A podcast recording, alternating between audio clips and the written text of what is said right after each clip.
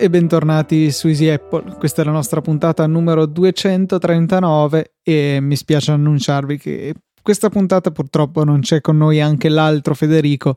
Vi dovete accontentare del solito. Nel frattempo, io sono Luca Zorzi e il Federico che abbiamo è l'originale, Travaini. Bravo Fede. Eh, puntata 239, un numero che non ci dice molto tutto sommato, però comunque ci porta degli argomenti interessanti. Delle Sarà domande. ora che te la fai passare questa ossessione per il numero delle puntate, Luca. non me la farò mai però passare. manca, sarà che non ti sei reso conto che manca poco alla 250. Ci ho pensato, però ho deciso che 11 puntate prima era eccessivo anche per me come ah. anticipo e allora niente, non ho fatto notare eccessivamente la cosa. Volevo riportarvi eh, rapidamente una domanda che ci ha fatto Mario, un nostro ascoltatore dalla Sicilia. Mario Maria Mario. no, non, magari, non lui. È lui, magari è magari lui. È lui. In incognito ascolta Easy Apple. Eh, niente, eh, ci chiedeva appunto come può fare a eseguire delle determinate azioni, nel suo caso specifico un backup, quando arriva in ufficio, e cioè quando si connette alla rete dell'ufficio indovinate un po', la soluzione è sempre quella, è Keyboard Maestro, che tra le varie e i vari trigger, cioè i vari eventi scatenanti per le sue macro, ha la connessione a una rete wifi. Ad esempio, io ho una, eh, una macro che quando mi connetto alla rete dell'università mi apre Copy, che è uno dei diversi servizi cloud di cui abbiamo parlato negli anni e che eh, mi è comodo sfruttare con l'upload veloce dell'università. Eh, viceversa, quando mi connetto alla rete di casa, questo viene chiuso in automatico perché sono comunque file secondari, nello specifico i montati delle puntate di Easy Podcast, quindi con tutti i progetti di Ableton, le tracce sorgenti, eccetera, che non ho urgenza di backuppare e ce li ho ancora praticamente tutti, sono svariate decine di giga, ma non, di fatto non mi servono a niente. Quindi eh, Keyboard Maestro ancora una volta arriva a salvare la giornata. Keyboard Maestro che chiaramente troverete nelle note di questa puntata e è un'applicazione stupenda, eh, io la amo follemente. Secondo, follow, uh, secondo argomento è un follow up riguardo a il confronto tra anteprima e PDF Expert nella gestione de- dei PDF. Arch Stanton 67 su Twitter ci segnala due cose che ci siamo persi. Sì. Follow up un po' piccante, mi permetto di sottolineare. e, e ci segnala che abbiamo dimenticato che anteprima consente l'aggiunta di pagine bianche, però Fede in realtà la intendeva in modo un po' diverso. Sì, cioè la, la differenza, in specifico nella versione per, per Mac, è che quando si crea una nuova pagina con PDF Expert, questa viene quasi trattata come un vero e proprio foglio di Word, nel senso che eh, questa pagina bianca ha già al suo interno una casella di testo che è molto simile a quella di un documento di Word e quindi si può direttamente iniziare a scrivere, quindi scrivere proprio una, un foglio di testo, diciamo, ed è perfetto per quando bisogna a lezione, ad esempio, prendere appunti e annotazioni. Per quanto riguarda invece anteprima permette sì di aggiungere una pagina bianca, però questa è a tutti gli effetti una pagina bianca su cui puoi segnare delle annotazioni, che è una leggerissima differenza, però quello a cui mi riferivo io nella scorsa puntata era questo. Per quanto riguarda invece il secondo eh, punto che ci è stato segnalato, eh, era una cosa che io personalmente mi ero completamente perso e vi dico, vi dico anche il perché eh, iniziamo a dire che cos'è la cosa. anche, anche, anteprima ha la modalità di vista, quella a eh, diciamo. Ehm... Con tutte le pagine, sì, adesso le dico, miniature. Esatto, miniature. La, la, vista miniature che io avevo tanto elogiato in PDF Expert perché eh, su iPad comunque era una funzionalità che io usavo tantissimo per riordinare le pagine e per esportare le pagine o inviarle via mail. Era fantastica. Spesso avevo detto che mi ritrovavo a dividere i vari capitoli di una dispensa tramite PDF Expert per iPad perché mi risultava molto ma molto più comodo rispetto che a usare altri programmi. Ecco, questa vista è presente anche in anteprima. Io me l'ero persa, non sono sicuro che sia presente da magari... Secondo me sì, in realtà. Io sinceramente non, non, non, mi ricordo di averla mai vista perché, vi spiego, io ho sempre usato per passare da una vista all'altra in anteprima eh, la shortcut Command Option 1, 2, 3 o 4. Dico 1, 2, 3 o 4 perché io sono sicuro che per molto tempo, per quando usavo il Mac, anteprima aveva soltanto queste quattro tipi di viste. Adesso esiste anche la 5 e la 6 e la 6 è proprio quella delle, eh, delle icone, delle miniature. Delle miniature che ehm, nella, allora, si, se non volete usare la shortcut, nella prima icona che c'è appunto in anteprima, quella che permette anche di mostrare e nascondere la barra laterale, nella localizzazione italiana di OS X viene chiamata la vista provino, mentre invece se avete il sistema in inglese si chiama contact sheet, per cui mm, non so, un, un, nome secondo me è poco azzeccato. La vista miniature sarebbe stata migliore secondo me, però loro intendono per quella le miniature una sotto l'altra nella barra laterale. Però giusto così, insomma, eh, andare a precisare quali fossero anche i meriti di anteprima in questo ambito.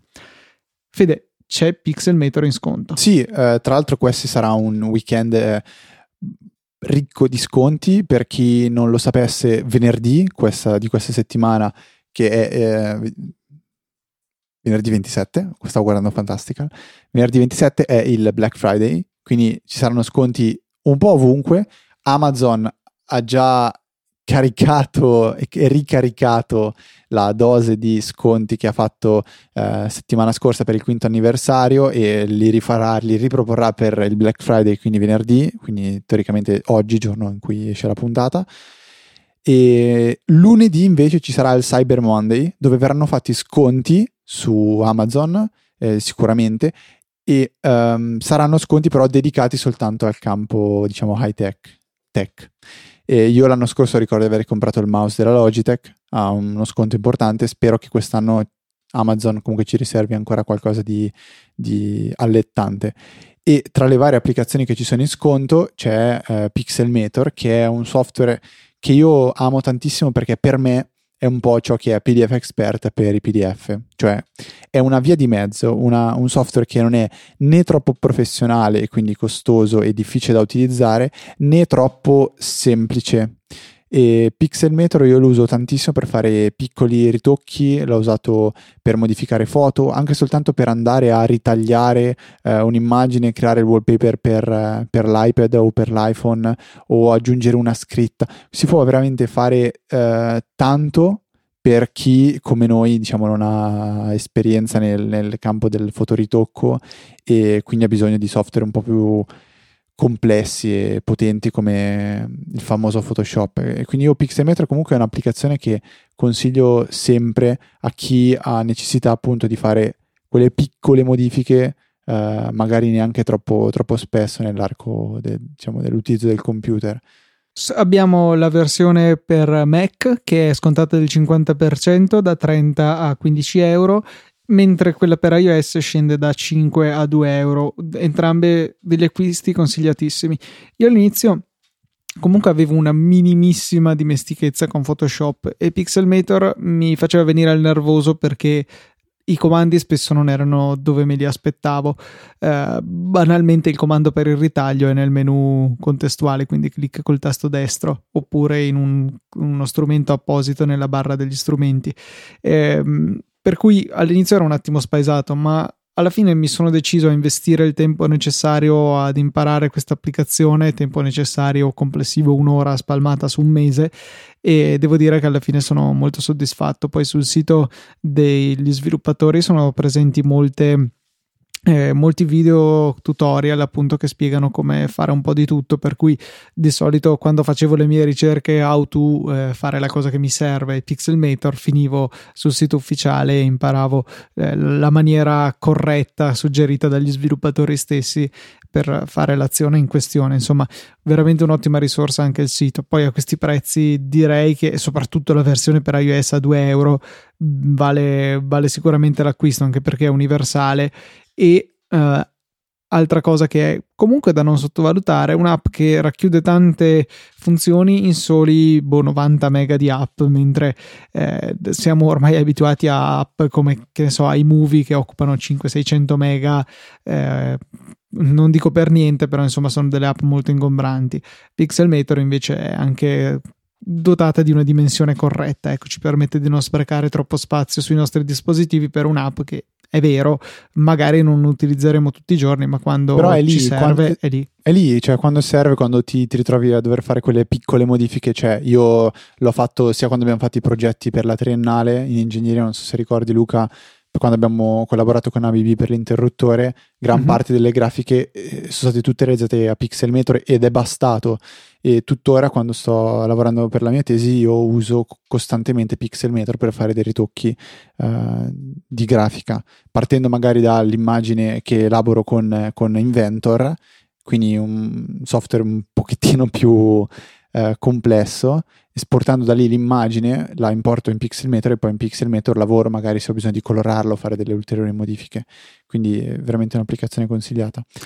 Un'altra app che volevo consigliarvi e che ho scoperto tramite un amico e che è gratuita, per cui eh, ho sentito già molti di voi che stanno estraendo l'iPhone dalla tasca pronti a cliccare il link che troverete nelle note della puntata, è SeiDuck come di Anatra e è un'applicazione che consente di ehm, esplorare una libreria di mobili principalmente di arredamento totalmente tridimensionale vederli e poterli ruotare nello spazio tridimensionale del nostro schermo, ma soprattutto di piazzarli attorno a noi tramite una realtà aumentata che funziona veramente bene. Eh, funziona così: scegliete il dispositivo che vi interessa, tipo che ne so. Dispositivo. Eh, sì, il- l'oggetto. Ormai l'abitudine è tremenda. Eh, ad esempio, volete la He Lounge Chair, che è una sedia di metallo con un, un cuscino, e ehm, potete andare a piazzarla eh, o- nel- nella vostra stanza. Allora, potete scegliere se comprare la sedia in questione per soli 222 euro con spedizione gratuita, oppure vederla in 3D. Premete il bottone, vi chiederà di inquadrare un giornale, insomma qualcosa che faccia un bel contrasto col pavimento che avrete piazzato appunto per terra. Lo inquadrate con la fotocamera centrando gli angoli nell'inquadratura, dopodiché date l'ok. A quel punto potrete allontanare appunto l'iPhone dal giornale e avere il giornale come segnaposto di dove si troverà nello spazio la sedia, il comodino, insomma il divano, quello che avete selezionato. E mentre vi muovete sfruttando giroscopi, eccetera, eccetera, riesce a darvi un'indicazione veramente realistica della presenza di quell'oggetto nella stanza. L'ho trovato molto divertente, non so quanto possa essere effettivamente utile, ma è una di quelle cose da fare vedere agli amici, non so così come funzionalità particolare. Hashtag app figa da fare vedere agli amici. esatto. Io la classifico come que- cioè, quell'applicazione che magari adesso potrebbe non fare un effetto wow, ma ai tempi in cui l'iPhone stava ancora eh, prendendo piede nel, nel- nel mercato, comunque nel- nelle- trovandosi un posto nelle tasche di, di un po' tutti noi, eh, quando l'amico voleva vedere qualcosa di particolare, prima c'era l'applicazione Caminetto. hai camino, hai accendino, quelle robe lì.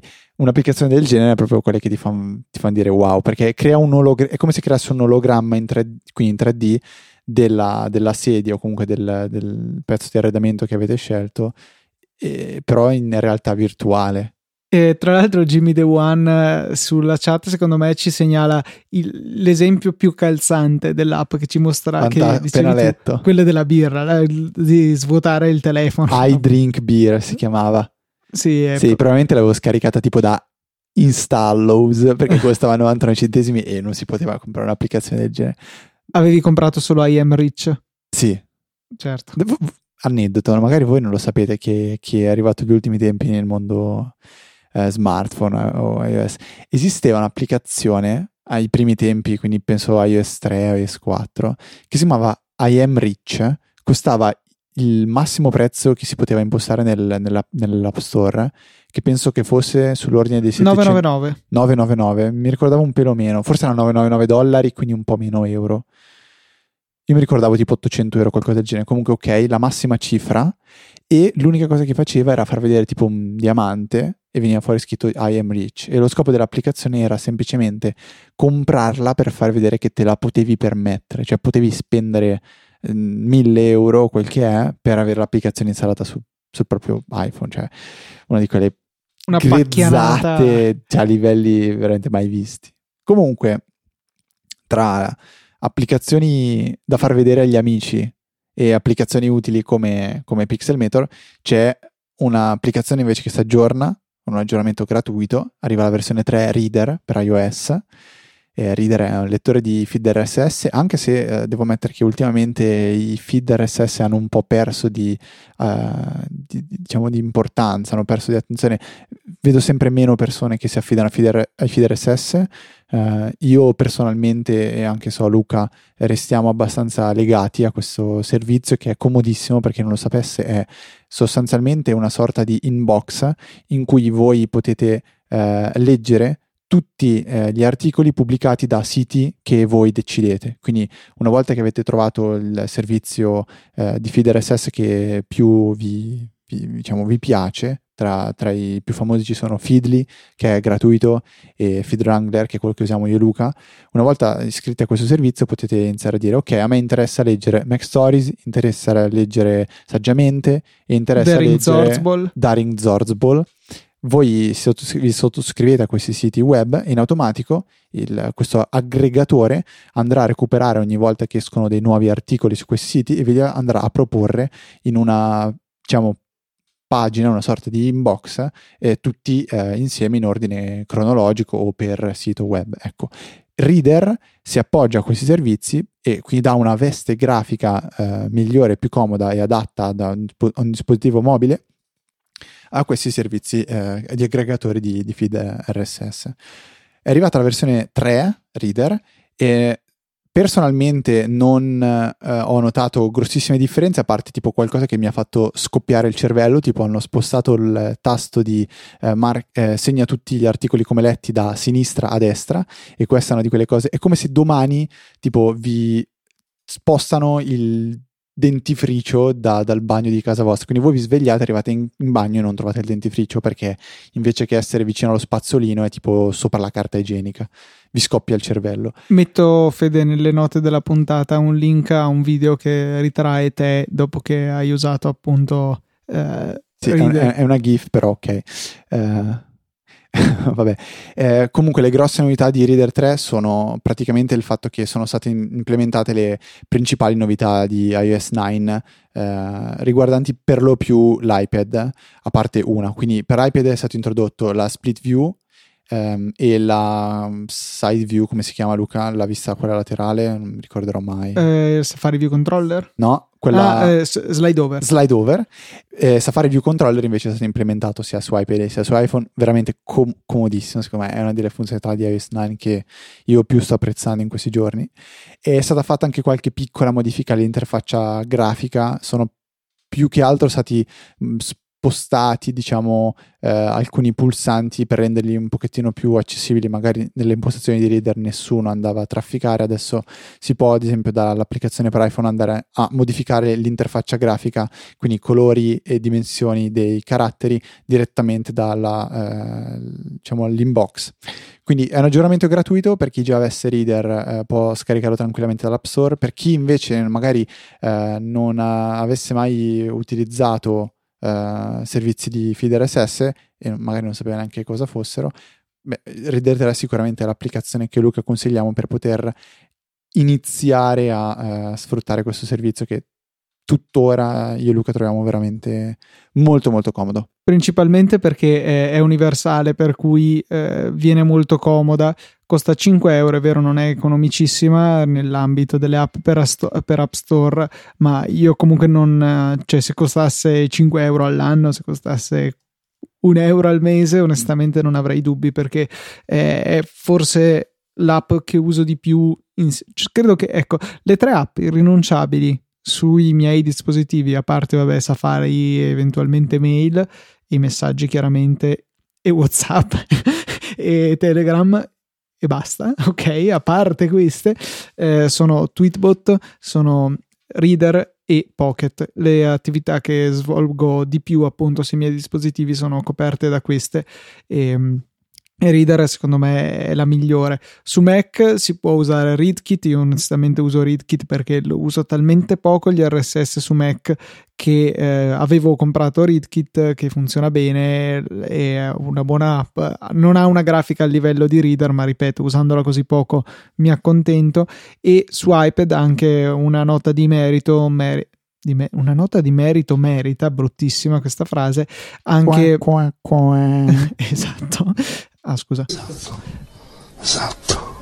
merita anche ehm, Mr. Reader, che è un'altra app che è decisamente valida, anche qui un po' meno buona dal punto di vista dell'estetica, però è veramente ricca di funzionalità e di solito è molto attivo lo sviluppo, per cui sicuramente merita come alternativa.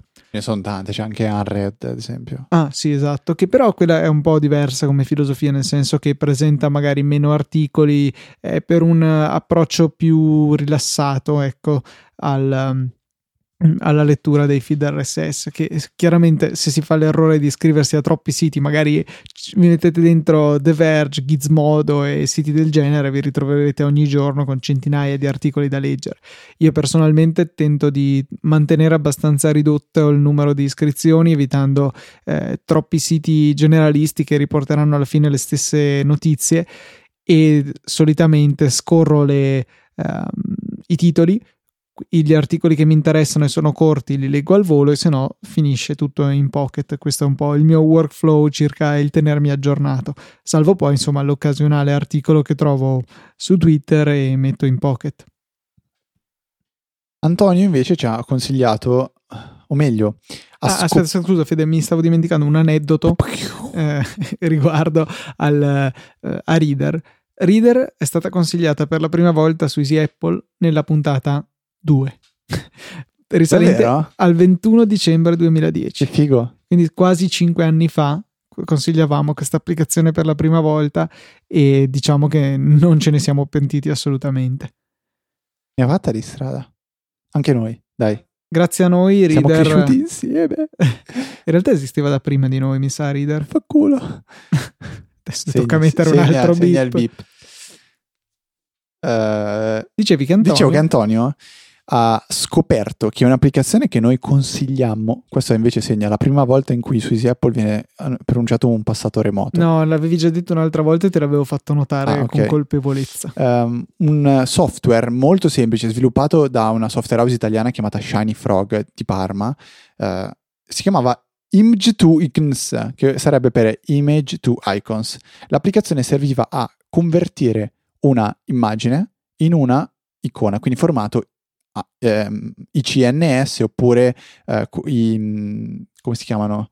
Eh, quelli- quelli- ICNS, sono quelli, quelli. dei, quelli dei siti le favicon le five icon. Comunque era questo lo scopo principale del software. I CNS, giusto così per cultura, sono le icone che vengono assegnate a cartelle oppure alle applicazioni su Mac, che se facciamo Command D sul file in questione o sulla cartella in questione, possiamo andare a trascinare questi file icons sopra l'iconcina che ci appare nel visore dei dettagli e a quel punto lì, insomma, andiamo ad assegnare una nuova icona. Ecco, um, Img to Icons si è aggiornata e ora si chiama Image to Icon. Fantastico, è proprio anche un'evoluzione nel nome e ora l'applicazione è molto completa, ci, ci segnala Antonio, cercherò di leggere senza staccare la testa dal microfono, sono Luca mi bacchetta, dice che ora è un'applicazione, cito eh, è, ehm, si è trasformata in un'app da paura che rimpiazza tutte le app di personalizzazione, cartelle, icone, eccetera, eccetera.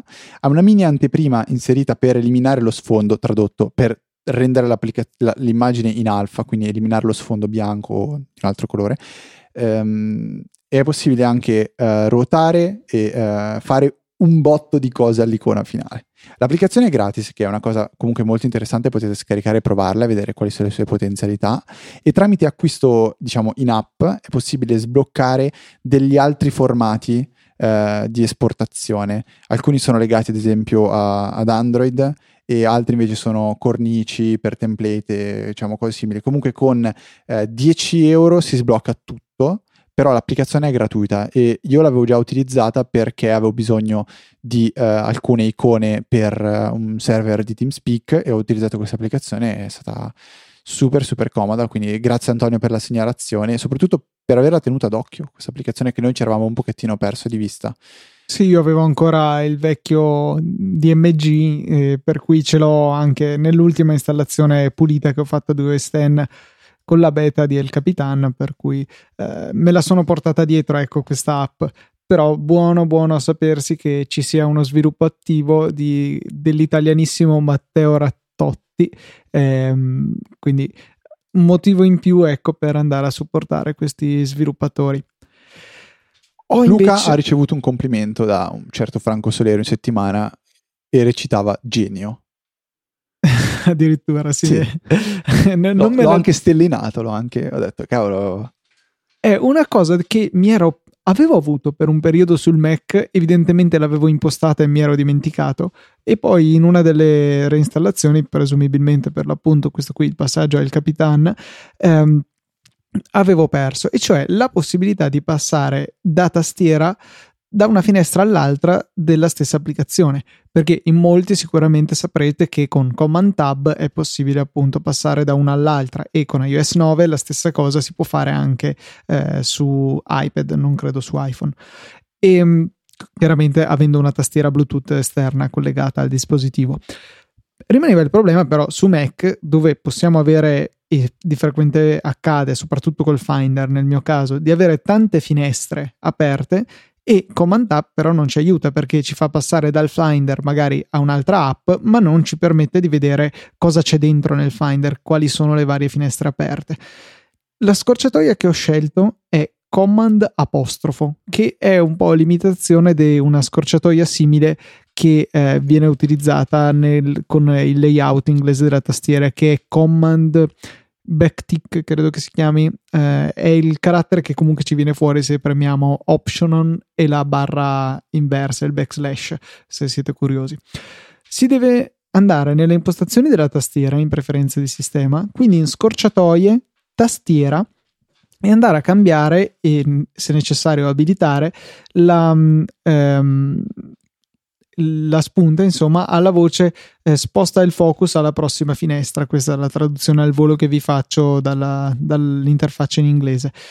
Questo appunto, una volta abilitata, ci permetterà con questo semplicissimo e velocissimo eh, scorciatoia da tastiera, semplicissimo scorciatoia, la concordanza sempre perfetta, ehm, di passare da una finestra all'altra e rende veramente veramente comodo destreggiarsi quando si hanno troppe finestre aperte senza dover magari ricorrere a, a strumenti come Mission Control oppure app Exposé mi pare che si chiami quello che ci mostra solamente le finestre dell'app uh, attualmente in uso. Si chiamava Exposé non so se adesso è considerato ancora Mission Control eh, dovre- mi pare che la nomenclatura sia... Um, non penso che esista più quella funzionalità separata. No, però esiste per vedere solo le finestre dell'app in questione, mm-hmm. che mhm. di solito va abilitata dalle gesture del trackpad e eh, si fa scorrendo con tre dita verso il basso, esatto, si chiama App Exposé. Ok. E mostra solamente le finestre dell'app attualmente in primo piano che è comodissima quando come me si tende a lavorare con decine di finestre aperte,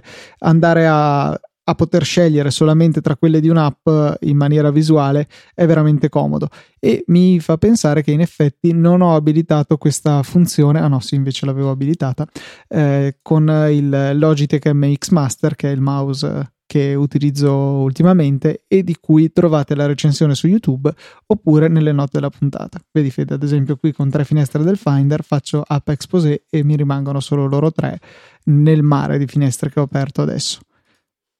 Interessante. Prima, è, prima di Mission Control c'erano Exposé e, e Spaces. E basta, esatto. Sì. E poi da Lion sono stati un po' spiaccicati insieme, frullati e sono diventati ehm, Mission, Control. Mission Control. Uh, io volevo eh, raccontarvi un po' delle cose che mi sono ritrovato a, a, rifare quando sono al tirocinio, cioè utilizzando un computer Windows. Ci sono uh, un paio di cose che uh, sono, diciamo, ritornato ad apprezzare con un computer Windows. La prima è quella di insultare e provare odio nei confronti di una macchina, che è una cosa che non provo veramente da tanto tempo, però io proprio odio il computer con cui ho a che fare ogni giorno. Ma un'altra cosa che eh, in realtà è, è, molto comoda è quella di avere un tastierino numerico separato sulla tastiera, ovvero mi ritrovo spesso a lavorare con dati, fogli di Excel e utilizzare il tastierino numerico, quello che c'è sulla destra delle tastiere di Windows, è qualcosa che ho, devo ammettere ha la sua utilità, soprattutto appunto quando si ha a che fare con veramente parecchi numeri. Da qui il mio interesse nel provare ad avere uno tasserino numerico per eh, diciamo l'utilizzo più casalingo, quindi per quando sono a casa e mi ritrovo anche lì a lavorare con fogli di calcolo. Allora ho cercato un po' su Amazon e ho trovato un tasserino di eh, Sateki, Sateci, sinceramente non ho idea di come si pronuncia, io direi Sateki. Io ho avuto Sateci invece. Sateci? Sì, non lo so, Sateci. E, ehm, è un tasserino eh, numerico che non è esattamente il massimo dal punto di vista estetico e design. Cioè, diciamo che comunque si rifà al design della tastiera sì, Apple. Si rifà al design di tastiera Apple, quindi quel look di alluminio con il tondo eh, sulla parte superiore che tiene rialzato il tastierino. Eh, ricorda un po' più la vecchia tastiera, non la nuova Magic Keyboard. La differenza, diciamo, la, la, la parte che non appaga più di tanto l'occhio è il fatto che questo tastierino risulti più grosso della tastiera e quindi non possa essere affiancato e combaciare perfetta- perfettamente con le dimensioni tastiera, cosa che diciamo all'occhio non fa molto piacere. Ma perché? Perché il più di questo tastierino è il fatto di avere un display digitale proprio. Perché? Perché questo tastierino può lavorare in due modalità differenti. La prima è quella di eh, vero e proprio input per il proprio Mac, cioè una volta collegato tramite Bluetooth il tasserino, questo andrà a funzionare come se fosse una vera e propria tastiera, quindi digitando i tasti sul tastierino, premendo i tasti, verranno digitati i eh, corrispettivi caratteri sul proprio Mac. Questa è la funzionalità classica. Esiste poi la funzionalità di calcolatrice. Quindi voi andate a premere il tasto mode su questo tastierino e in automatico smetterà di funzionare come input per il, per il vostro Mac, ma diventerà una vera e propria calcolatrice.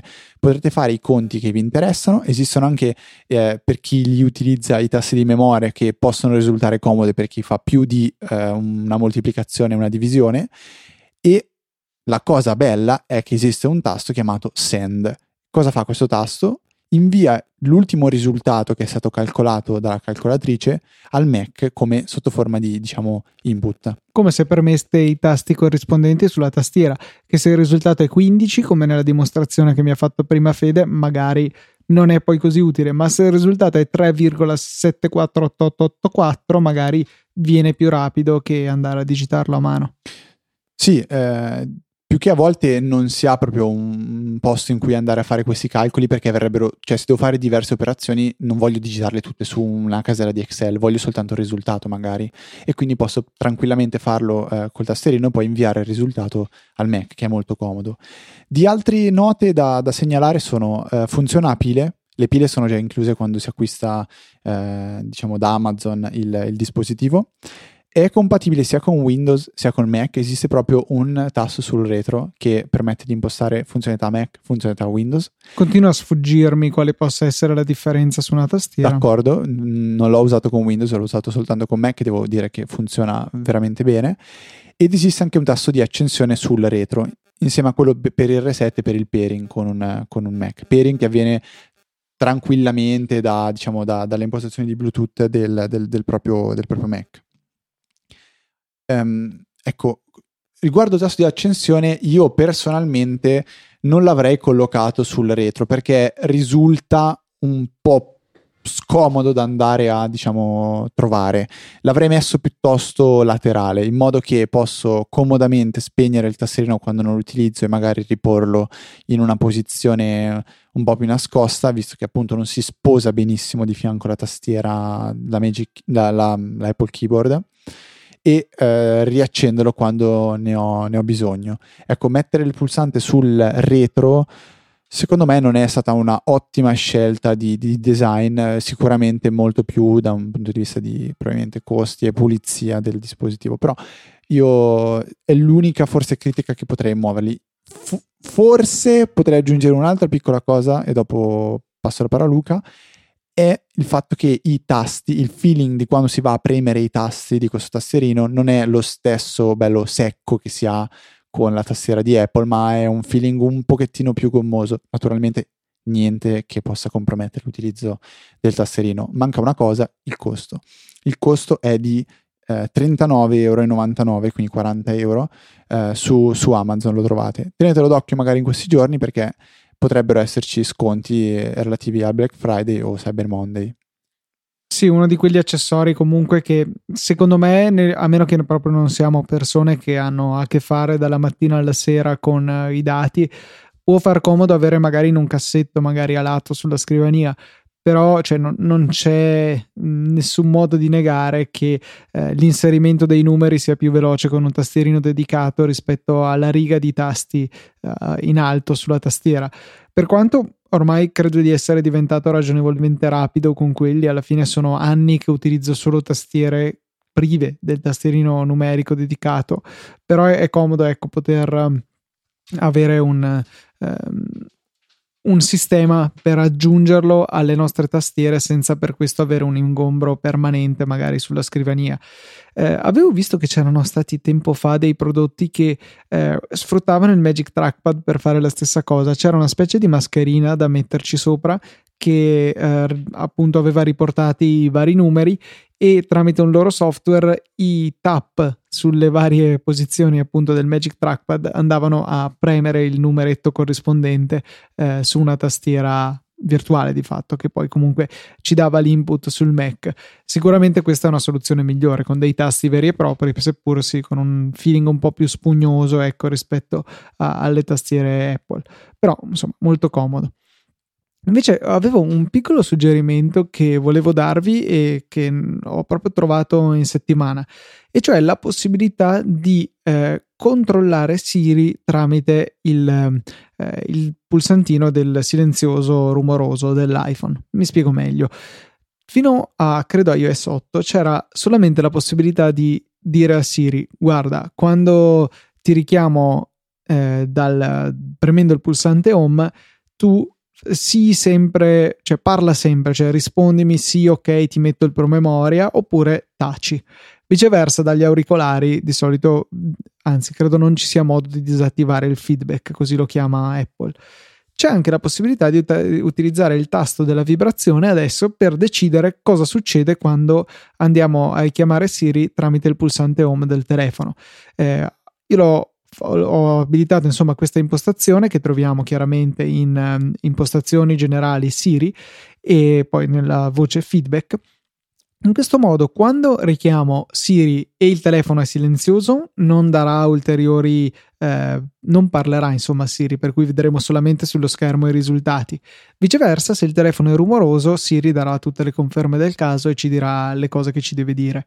È mo- molto molto pratico unito poi magari all'altra cosa che ho scoperto di recente su Siri e che immagino sapeste già tutti, ero l'unico a non saperlo, che è possibile eh, continuare a mantenere premuto il pulsante home fino a oltre la piccola vibrazione che ci segnala che Siri ha cominciato ad ascoltarci. Facendo così, Siri continuerà ad ascoltare fino a quando noi non molliamo il tasto e ci fa guadagnare quel, diciamo, mezzo secondo che Siri aspettava per sentire se avevamo finito di parlare. E soprattutto se siamo in ambienti rumorosi che magari possono far credere a Siri che stiamo ancora parlando, anche se poi magari non riconosce ovviamente il bordello che abbiamo intorno, eh, è molto comodo appunto per velocizzare l'interazione. Sicuramente è meglio di richiamare Siri e poi toccare lo schermo per terminare l'ascolto. Queste due appunto piccole modifiche, piccoli tocchi mi hanno migliorato decisamente la possibilità di utilizzare Siri con più soddisfazione. Ecco. Te Fede la sapevi? Quella in particolare del tenere premuto e poi... Eh, sì, sì, sì, sì. Ok, non Te l'avevo detta io, non so se ricordi. Era iOS 4 forse che avevo è, arri- è, arrivato con iOS 5 Siri, per cui... No, infatti, cioè, prima ancora ho detto, guarda che secondo me quando se dovessero mai cosa, eh? introdurre uh. una, un assistente vocale che potrebbero chiamare Siri, tra l'altro perché ha nome, così in quei giorni sognavo questo, sì. Niente, comunque ho avuto modo, tra l'altro insieme al tastierino numerico, di provare una cover. Io ho detto, quando Sateci mi ha detto ti inviamo anche una cover, gli ho detto guarda sinceramente io cioè, mi trovo bene con la mia puro, quindi fa no te la inviamo perché secondo noi è un bel prodotto. Allora eh, ho ricevuto questa cover ultra slim in um, eh, colorazione legno.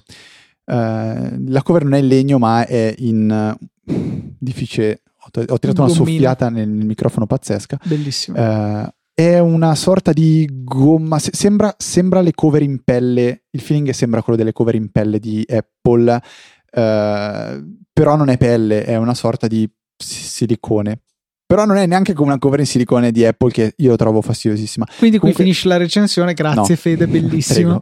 no, la cover, allora, iniziamo a dire ultra slim.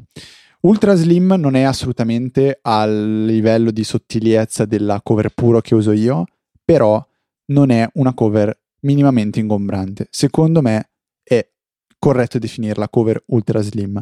Ha addirittura, secondo me, un fattore molto, molto positivo che io ho sempre eh, criticato nelle cover di Puro, cioè le cover di Puro avevano, eh, rovinavano il feeling del bordo schermo dell'iPhone, secondo me. L'iPhone 6 ha al bordo, diciamo, tondeggiante anche dello schermo frontale. La cover di Puro... E, an- scusami, no, una curiosità, lo schermo posteriore invece del telefono? È tondeggiante anche lui. Ok, benissimo. Però solitamente erano spigolosi. ok. Eh, tra l'altro anche quello... Ok. E io con la cover di Puro mi sono sempre trovato, un po', scomodo da questo punto di vista, soprattutto quando anche dovevo spostare le icone da una pagina all'altra, cioè io non riuscivo a spostare le icone da una pagina all'altra, mi sentivo un po' un impedito. Con questa cover ho subito sentito, appena l'ho calzata sul, su, sul, sull'iPhone, ho sentito un feeling diverso e uh, più piacevole.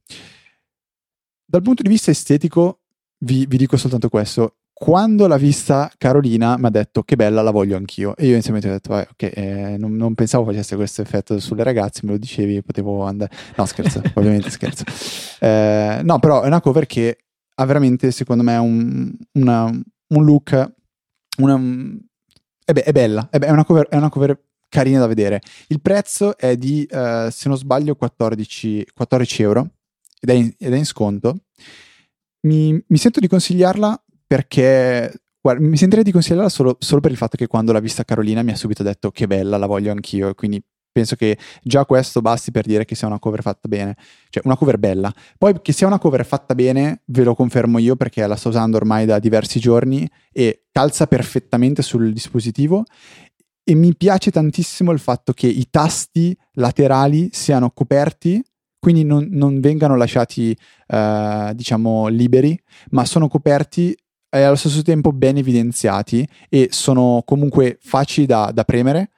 L'uni, l'unico che resta leggermente fastidioso è il, diciamo, il, il tasto del, del, silenzioso che è un pochettino più nascosto ma assolutamente facile da, da, da diciamo, attivare. Non serve ecco, avere le unghie lunghissime insomma. No no cioè si fa tranquillamente col dito non è un problema. Sì basta il polpastrello devi solo premere un attimino per riuscire a farlo entrare nell'alloggiamento, ecco. Qua mi stavo mettendo in una brutta situazione con questa frase. ho appena trovato un bug sulla chat. Cioè? A me non fa vedere, a me spezza il link dopo la chiocciola nel link. Nel... Uh, hai scritto uh, pipe link invece che punto esclamativo link, magari è quello? No, a me lo spezza, però ok, non, non penso sia un problema che interessi ai nostri ascoltatori. no, decisamente no. Quello che interessa ai nostri ascoltatori è come posso fare ora che si avvicinano anche le feste di Natale, c'è cioè il Black Friday, come posso fare ad evolvere i miei regali a Easy Apple e a Easy Podcast, no, non proprio questo. Come posso insomma prendermi delle belle cose e dare una mano a Easy Podcast? Beh, è molto molto semplice, basta fare gli acquisti su Amazon partendo dal nostro link sponsorizzato, che lo trovate seminato ovunque sul sito. Eh, I prodotti che trovate appunto linkati nelle note di questa puntata che Fede dove sono sapendo che è la puntata 239 easyapple.org slash 239 esatto. Sono molto, ma molto, ma molto meglio di Matteo Arone in questo, Luca. Devi, sì. devi ammetterlo. Eh, dopo ti chiedo le email. No, ma tu le dici sempre le email, per Infatti. cui lo sai fare. Eh, no, niente. Eh, lì trovate tutti i link sponsorizzati a questi prodotti, ma volete comprare una teiera Bluetooth, non c'è nessun problema. Cliccate scusa, su... scusa, scusa, Co- cosa sarebbe una teiera Bluetooth? Che tu ti sei alzato, sei in bagno che ti stai preparando, dal telefono dici scalda e la teiera Bluetooth in cucina comincia a prepararti. E noi siamo qui ancora a parlarne, non abbiamo presa una. Eh, effettivamente. C'è, bisogna... no, adesso io cerco su Tu vai che io cerco e su Amazon. So che esistono le macchine per caffè wifi che fanno sta roba qui. Vabbè. Ehm, comunque, eh, trovate i link cliccate, anche se il prodotto non è quello che cercavate, non importa, poi potete cercare su Amazon e se completate l'ordine entro 24 ore ci arriva la piccola percentuale che aiuta veramente, veramente tanto. Potete farci anche delle donazioni che sono apprezzatissime e sono tramite PayPal singole o ricorrenti ogni tre mesi di importi generalmente ridicoli che comunque mh, aiutano veramente tanto a mandare avanti questo network. Abbiamo anche i contatti che Fede non, non può dirvi in questo momento perché è impegnatissimo. Sono impegnato a cercare. Ho trovato un bollitore wireless. Ma nel senso che bolle l'acqua senza fili o è comandabile in wireless? Non è chiaro. No, infatti non è chiaro perché i bollitori, non so se avete in mente un bollitore, praticamente è un recipiente, un contenitore eh, con una base. Ba- la base è, è, attaccata con un filo alla, alla, presa della corrente. Quando voi appoggiate il bollitore sulla base e attivate il pulsante, tramite una resistenza elettrica l'acqua viene scaldata fino a essere portata a ebollizione, a temperatura di ebollizione, dopodiché scatta la resistenza e si spegne. Quindi voi vi ritrovate l'acqua perfettamente a temperatura di ebollizione. Non ho detto 100 gradi perché comunque dipende da dove ci si trova. Però wireless, cioè, vabbè, se volete contattarci, magari spiegarci come funziona un bollitore wireless o se conoscete eh, qualcuno che vende una caffettiera Bluetooth, potete farlo contattandoci all'email che è info-easyapple.org. Scusa, scusa, hai detto forse info-easypodcast.it? No. Hai detto? info-brabapappo.pollo mi raccomando, info-easyapple.org per le domande relative a questo podcast. È molto importante perché ci aiuta a trovare le mail e non perdercele. Dopodiché, l'account di Twitter è, è easy underscore apple e come è venuto Apple questo Apple. molto, molto americano. Poi c'è Luca, Luca Bomber, che è, che è at LucaTNT. Trovate me a at ftrava, ftrava per gli amici Frava per chi non è capace di pronunciare il mio nome e no, non sono francese. Trovate Barack Obama a at POTUS. What? POTUS, President of the United States. POTUS. Vabbè, metti grilli. No, scherzo. Um, c'è una pagina di Facebook che è facebook.com. Quanta gente starà ancora ascoltandoci? Secondo me potremmo dire cose a caso adesso. Cioè, è arrivato il momento in cui tutti hanno già stoppato la puntata. Sì, no, infatti, sono molto tentato. C'è questa specie di fuori onda integrato eh, di chiamare la puntata. Non so se avete presente un bollitore. Mm. È un po' lungo. Valuteremo. Tanto in questo momento possiamo dire quello che vogliamo, Luca. Nessuno ci sta ascoltando. Probabilmente nessuno, ma proprio nessuno ci sta ascoltando Forse sì, due sì. persone, sai chi ci sta ascoltando in questo momento? Quelli che magari stanno guidando e dicono, cacchio, ok, la puntata è finita, però mh, nel senso sto ancora guidando, non metto in pausa, non stoppo. E quindi continuo ad ascoltare finché non finisce la puntata. Peccato. Peccato che non, non tutti possano sentire questa, questa perla. Eh, Facciamo una cosa, diciamo che la prossima puntata esce di sabato alle 4 di mattina e vediamo se qualcuno su Twitter ci dice oh ma perché la puntata non è uscita? E noi possiamo dire e l'avevamo detto. No, sarebbe una cosa fantastica Luca. Uh, fantastica con poco. slash demenziale ci divertiamo con poco dai. Abbiamo un hamburger da mangiare tra poco Luca. Esatto sì. Quindi diciamo che ah per... e tu Fede sarai anche alla pizzata di Digitalia. Credo sì. che sia un po' tardi per iscriversi. Io purtroppo settimana non... scorsa abbiamo avuto Viticci come ospite e siamo stati eh, sovrastati da tutta quella diciamo immensità di era eh, conoscenza e quindi mh, ci siamo dimenticati di segnalare questo. Comunque domani non so se ce la farete però sabato diciamo alle 7 saremo cioè io sicuramente sarò alla pizzata di digitale insieme a Franco Michele Francesco Giulio e non so se c'è anche il professore De Santo e poi tanti altri ragazzi. Sarà una bella pizzata tra nerd. E la pizzeria, lo, ve lo dico subito, se volete saperlo, è in mm, via Como, da quelle parti lì, si chiama, se non sbaglio, Pantarei, bel nome. Eh, però dovevate iscrivervi con un po' di anticipo. Nel caso lo state scoprendo adesso, provate a scrivere in fretta a Franco Solerio, lo trovate eh, sul sito di Digitalia, Digitale FM e provate a capire se magari riuscite a partecipare anche voi. In ogni caso, per questa 239esima puntata pare sia tutto. Un saluto da Federico. Un saluto da Luca. E noi ci sentiamo sabato prossimo alle 4 di mattina. No scherzo, venerdì alle 17 con una nuova puntata di Easy Apple. Esatto. Esatto.